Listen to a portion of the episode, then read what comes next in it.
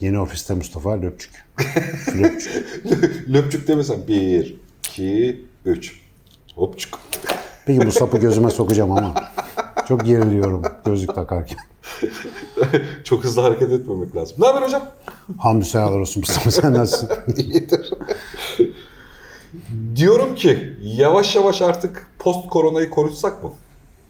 Allah Allah postunu da nasip etsin diyerek. Evet sıkıldım ben ya koronadan. Konuşalım abi. İnşallah konuşursak çabuk gelir post korona. Geçtiğimiz Kasım ayında ben sıkıldığıma karar vermiştim duygu olarak. Son kapanmalar geldi.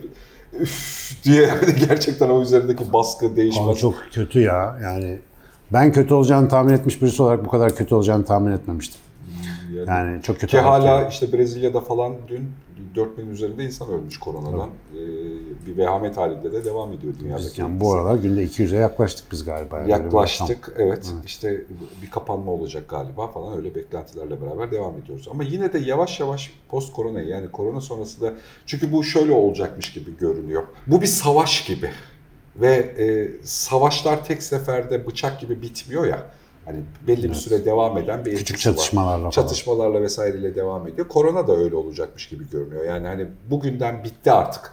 Hani aşımız %70 oranında olduk. Artık korona yok diye bir şey galiba olmayacak. Yani belki bir yıl, belki iki yıla yaygın degradeli bir şekilde böyle ağır ağır azalan bir etkiyle gidecek.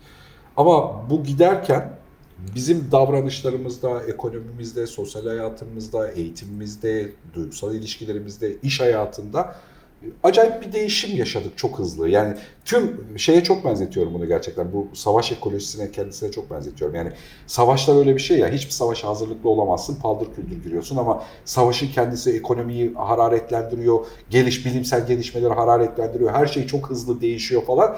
Savaş bittikten sonrasındaki bir 5-10 yılda bu değişimin efekti hep devam ediyor. Yani biz işte pazarlama, iletişimle alakalı konuştuğumuz hemen her şey İkinci Dünya Savaşı'nın etkisiyle beraber oluşmuş unsurlar. Yani onun değişiminin halini yaşıyoruz. Yani onun öncesinde çok yavaş Birinci Dünya Savaşı öncesinde dünya işte 500 yılda bir bir şeyin değiştiğini kendi kendine gösterebilen bir şeydi. İki Dünya Savaşı'nın hemen peşi sıra dünya her 10 yılda bir değişiyor artık yani belirlince. Zaten o iki Dünya Savaşı arasında da pek bir zaman yok burada. 20 sene var değil mi? Evet, arasında. Yani aslında beraber sayılır onlar.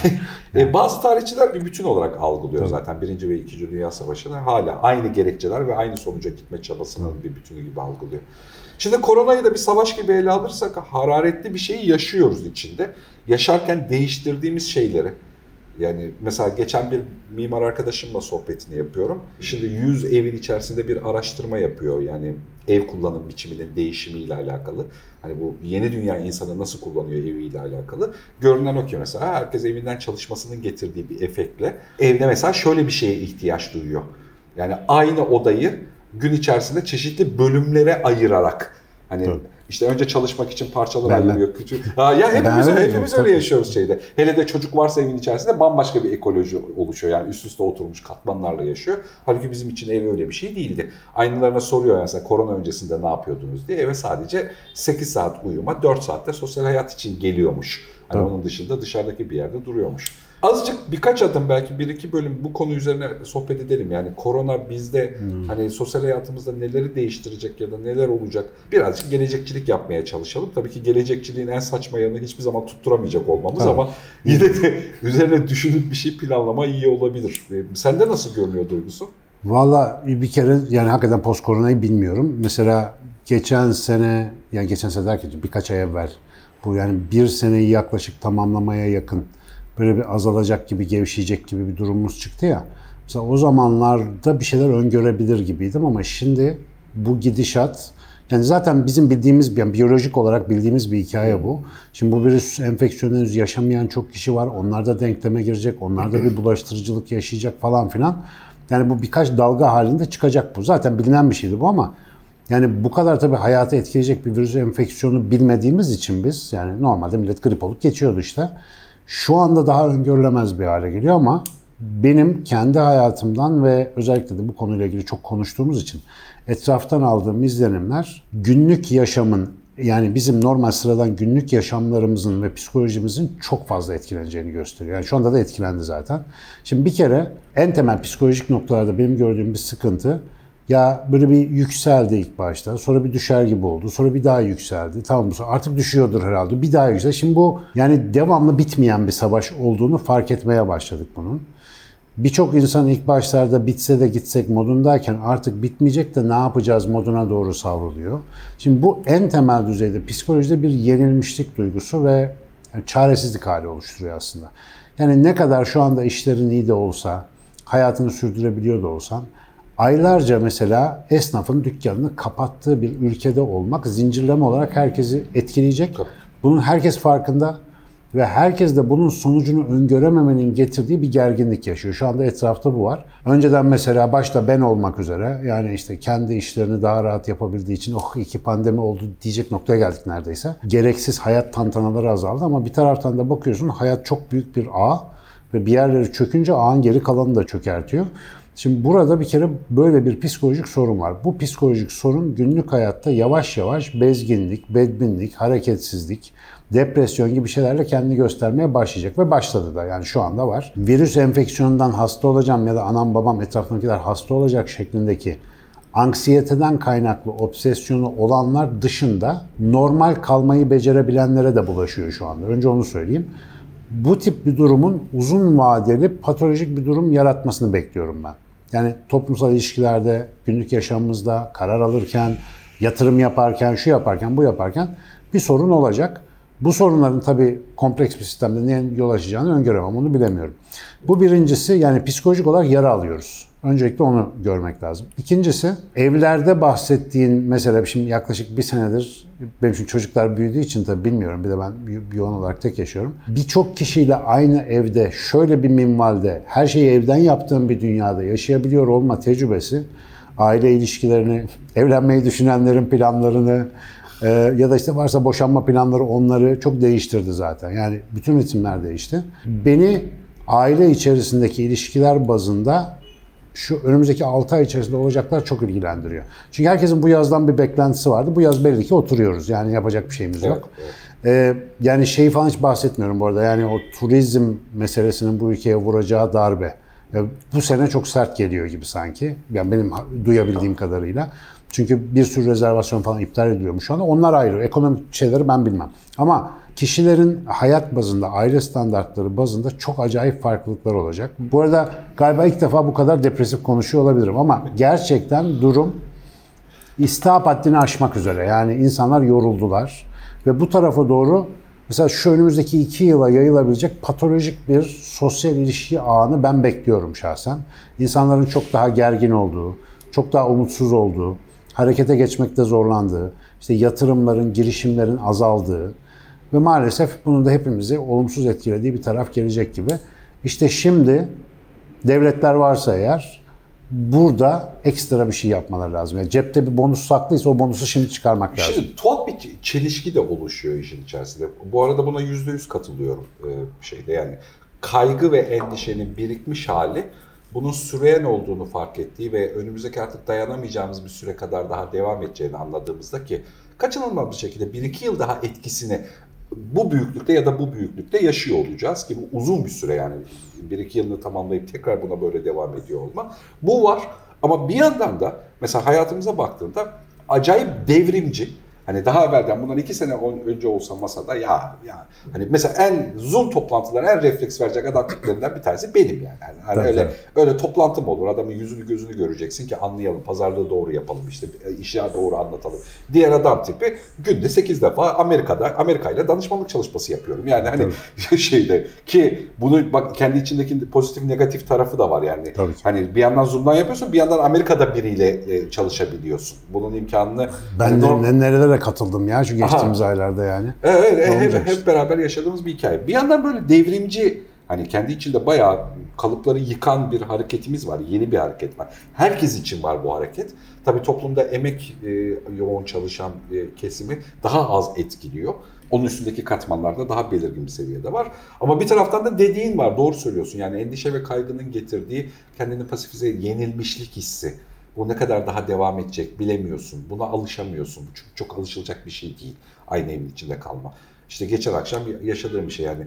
Özel bir gün kutlaman gerekiyor. Özel günü fiziken kutlaya yani hani Yani her gün yaşadığın şeyi zaten her gün aynı evdesin. Özel bir güne dönüştüremiyorsun. Özel gün için dışarıdan bir şeye ihtiyacımız Mekan var. değişikliği bile yok. Ha evet, evet mekan değişikliği yapmak gibi ya da bir şey üretmek gerekiyormuş. Öteki türlü hafif çocuk gibi kendini kandırıyor olduğunu da fark ediyorsun. Yani evde o zaman müzik listesi yapalım onu dinleyelim falan. Tamam da yani hani bu bir yere kadar etkisi Şu köşede evcilik yani- doktorculuk oynuyor. gibi ki daha kalabalık ailelerde yani Türkiye'de önemli bir oranı var yani ebeveynleriyle beraber yaşayan E, ya da çocuklarıyla beraber olan. Bu ikisi biraz birbirine zıtlaşıyor. Onu biraz ayrıştıralım. Azıcık e, bu sohbeti yaparken bazı markerları işaretleyebilir olmayı istiyorum yani hani aa o zaman bu böyle. Cepte olanlardan bir tanesi yüksek endişe ve kaygıya hatta biz buna bir sempozyum hazırlayalım diye konuşuyoruz. Evet. E, endişe ve kaygıya doğru gittiğimiz bir süreç var ve bu bir yerde bir şeyle patlayacak. Ne nasıl patlayacağını bilemiyoruz. Yani gelecek- Bunun bir çaresi var. Ben onu yani toplumsal bir çaresi var. Şimdi bu tip e, savaşlar da bilinçlenmelere neden olurlar. Bu da sen bir savaşa benzettin doğru. Bunun da bilinçlenme yapabileceği bazı imkanlar var. Şimdi bazı kişiler bu pandemi döneminden gelişmeyle çıkıyorlar. Bir şeyler yapabilir hale geliyorlar. Yani yetenekleri ve manevra alanları artıyor aslında. Biz mesela pandemi döneminde hakikaten önceki dönemlere göre çok daha meşgulüz ve çok daha farklı fırsatlar oluşturabiliyoruz. Yani bir sürü farklı şey yapabiliyoruz. İşte bu online'ların falan nimetiyle. Şimdi bizler gibi E, çok özür dilerim. Buranın altını çizmek istiyorum. Sadece online'ların nimetiyle de değil. İnsanların daha fazla sorusu ve cevaba aynen ihtiyacı öyle. oldu. O belirsizlik haline Evet, doğru. içerik üretebiliyorsan, nitelikli içerik üretebiliyorsan bunun bir karşılığı da oldu yani. Mesela biz de diyelim böyle ya da başka mesela bir ticari sektör işte arada bir televizyonlarda falan rastlıyorum tam böyle sektörler hakkında bize, diyor çok yaradı diyor işte Mesela lojistik, yani kendi için lojistik e, Aynen büyüyen sektörlerden her şeyi evden sipariş etmeye başladık falan. Şimdi bu tip alanlarda bazı insanlar hem daha fazla hareket hem daha fazla kar elde edebiliyorlar. Şimdi bence biz başta olmak üzere böyle insanların bir görevi var. Toplumun emek yoğun çalışan kesiminin yaşadığı darlıklar, gençlerin yaşadığı belirsizlikler yani toplumun aslında geniş bir kesiminin içinde bulunduğu o istenmeyen duruma bizim katkı vermemiz gereken bir zamandayız. Yani çok fazla e, hiç olmadığı kadar dönüp etrafımıza bakıp başta yakın çevreden başlayarak bu insanlara bir hiçbir şey yapamıyorsak umut verme, fikir verme. Yani bak şöyle şöyle şöyle bir şeyler olabilir. Onlara bir yol gösterme. Yapabiliyorsak maddi destek, aynı destek ne yapabiliyorsak. Şimdi bu önümüzdeki dönemde şunu unutmamak lazım. Mesela diyelim çok başarılı bir iş insanısınız. İşte hakikaten bu dönemde de çok güzel kar ettiniz. Bankalarda paralarınızı yığdınız, yatırımlarınızı yaptınız. Her şey güzel gidiyor ve büyüyecek gibi de gözüküyor. En basit ak- akli düzeyde düşünebilen insanın şunu bilmesi lazım. Toplum bir ağdır devasa bir ağdır ve bir yere aşağı gidince hepsini alır. Dolayısıyla bir ülkede yani siz ne kadar çarığı sağlam olursanız olun, ne kadar geleceğiniz güvence altında olursanız sokaklarda telaş, panik hatta terör başladığında ki bunun sonucu buraya da kadar gider bu servetin e, hayrını görmezsiniz. Netice itibariyle şimdi çok daha fazla sosyal girişimler, sivil toplum projeleri, yardımlaşmalar, e, çok daha fazla diğer insanlara yönelik bir şeyler yapmak için bizim gibi insanların görevi var. Bizim işte bizi bilenler biliyor açık beyinde takip edenler. Yani ana işlerimizden bir tanesi bu, ana arzularımızdan bir tanesi bu. Hep böyle e, olabildiğince işte mesela benim elimde genellikle konuşmak geliyor. Gönül ister ki birkaç trilyon dolarım olsun da saça saça gideyim ama e, şu anda bende fazla olan e, işte laf ve fikir. Ve burada o içerikleri üreterek aslında ulaşabildiğimiz kadar yere ulaşmaya gayret ediyoruz. Hem sistemi sürdürebilmek yani bir sistemi sürdürebilmek bugün başarı ama bir artı değer elde edebiliyorsam maddi manevi her türlü bunu paylaşmanın tam zamanı. Benim korona sonrasında o yaşanması kaçınılmaz olan negatifliklere gördüğüm en büyük ilaç bu. Hiçbir devlet, hiçbir tekil kurum bunu tek başına sağlayamaz. Bizim kişisel olarak karar vermemiz lazım. Yani şu anda yiyecek ekmeğim varsa, başımı sokacak evim varsa, hayatımı sürdürebiliyorsam yardım edebileceğim birileri olmalı. Yani şu anda öyle bakmamız lazım bu işe. Başka bir yerden daha bunu destekleyecek bir veriyle şeyi de anlatayım. Mesela şişkin markalar vardı. Yani bunu daha evvel bir iki sohbetin içerisinde de söyledim. Yani telefon alıyorken, ayakkabı alıyorken, mont alıyorken işte aynı şeyi 50 liraya, 250 liraya, 750 liraya ve 3500 liraya çözebildiğimiz hani o oransal anlamda. Ve o 3500 liraya çözdüğümüz şeyde işte küçük argelerden kaynaklı olabilir. O da bir yatırım süreci. Yani hiç kimseyi pahalıcı bulmakla ilgili bir şey değil bu. Fakat ihtiyaç kaleminde değil. Şimdi yavaş yavaş o şişen markalar, belli oranlarda şişmiş markaları düşürmek zorunda kalıyor her insan. Kendi hayatına göre, yaşadığı yere göre. Bir üst level'daki alandan bir alt level'a doğru getiriyor. E, bunun bir, bir tuhaf sonucu var. Hepimiz fark ettik böyle bir şeyi. Yani çok yoksulluk sınırında olan kesimi dışarıda bırakarak yani kirayı ve eve mutfak masrafını giderdiğinde yaşanabilen de bir hayat varmış. Hani çok büyük bir parayı dışarıda bir yere başka bir şeye harcıyormuşuz. O da tuhaf bir şey. Hani kıyafet almayınca, dışarıda kahve içmeyince, yeme içmeye gitmeyince yani tuhaf bir cebinde para da kalabiliyormuş ve bu büyükçe bir miktarmış. Bunu herkes fark etti yani. yani şeyi söylüyor ya. Masalar çok işte beşte bir falan düşmüş yani. Aha yani e, Beşte bire düşmüş. Beş, yani. evet. Ee, böyle de bir etki var. Hani böyle bir tuhaf bir durum oluşuyor.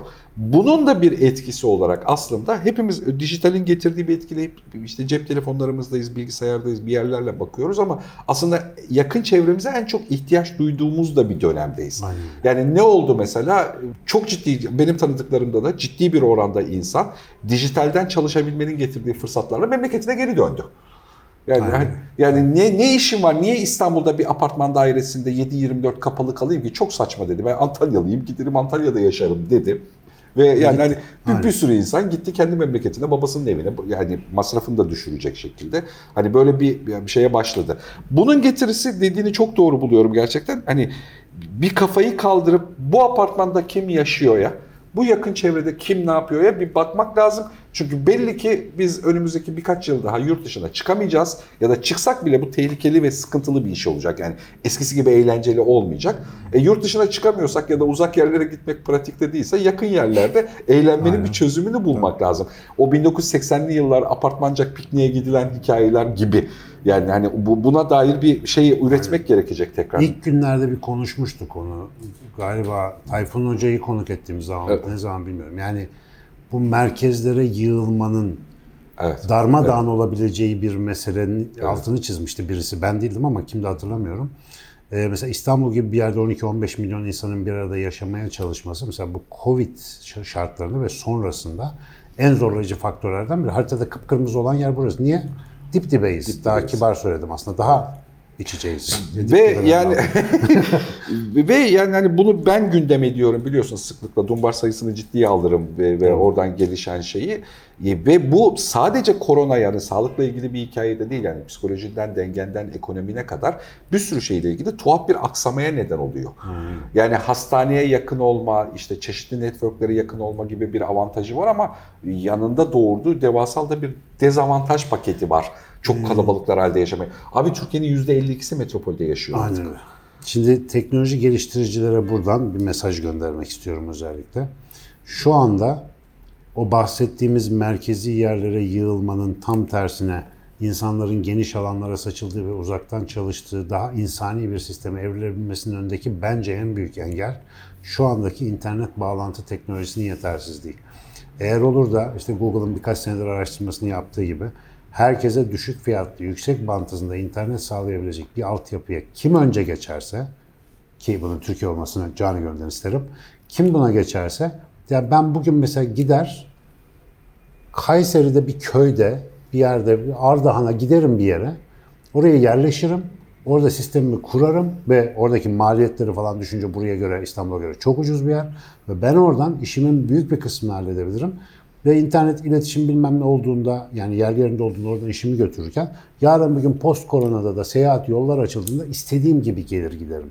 Şimdi bu sistemin oturamamasının birinci nedeni alışkanlıklar. Ama alışkanlıkları kıran bir şey var elimizde. Covid diye bir şey var. Evet, evet. Mecbur yani seve seve yapacaksın bunu.